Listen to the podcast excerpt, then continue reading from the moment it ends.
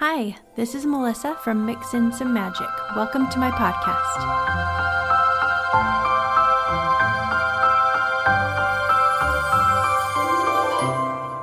Thanks for joining me, everybody. I'm so happy to have you here with me on my very first podcast.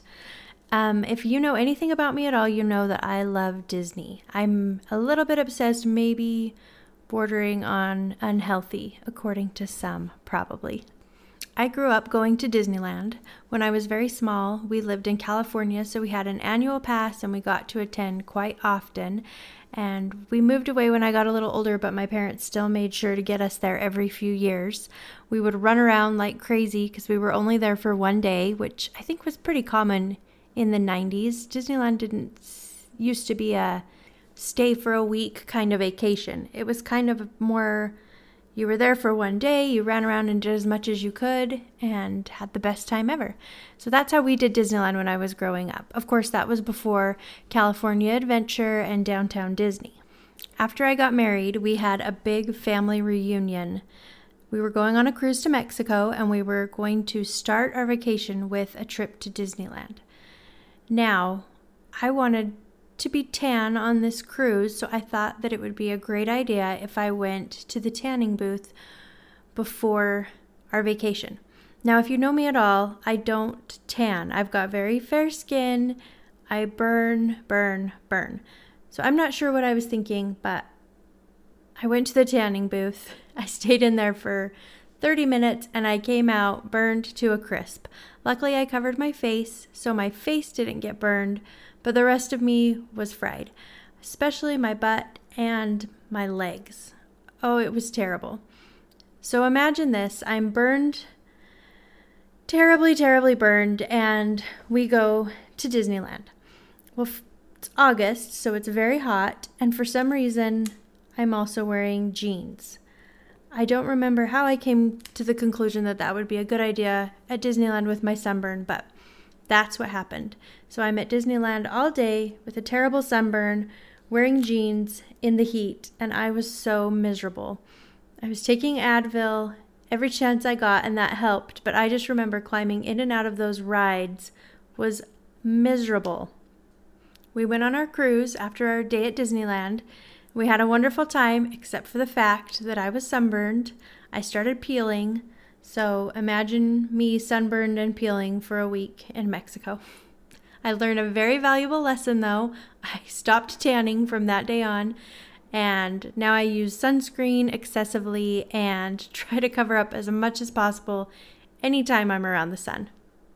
After that trip, we didn't go back to Disneyland until we had kids. So our next visit was in 2007, I believe. Yes, 2007. We had two little boys at the time who were three and 18 months old. We got invited to go to Disneyland with my husband's side of the family. We were super excited, never been there with our kids before, and lucky for me, my sister in law is a Disneyland guru, and she knew everything about Disneyland. So I was surprised to find out that we would be going for five days because in all my time of going to Disneyland, we had been a one day at Disneyland family. So I was surprised by this, but I was excited. She assured me that there would be plenty to do, that we would be busy, and that we would have lots of fun. So we got to Disneyland and we had the best trip ever. My sister in law knew where to go, when to be there, what to do, and I just got to follow her around the whole trip, which was amazing. I'd never been there before with a plan. We always just went, ran around, waited in long lines, but this trip was different. We also got to go to California Adventure, which was so fun, especially with my little boys and Cars Land, and we had a great time. So, as soon as we got home, I started scheming, planning, trying to figure out how we could get our family back to Disneyland. It took us a few years. We ended up having two kids before we got back, two more kids. So, by the time we were able to go back, it was 2011, and we were getting ready to go on this big vacation that we'd been saving for, planning for. And I realized that my sister in law was not going to be there to help hold my hand and walk us through every step of the way. I really enjoyed having a plan when we were there. I felt like we accomplished so much more and we didn't have to stress or worry about what came next. I really wanted this trip that we were getting ready to take to be the same way. So I started going online, doing searches, and I was amazed to find out how many articles and blog posts and videos there were out there about Disneyland and planning and how to have the best vacation possible. Well, this was right up my alley. I love planning and I love Disneyland. So I had the greatest time putting together our trip.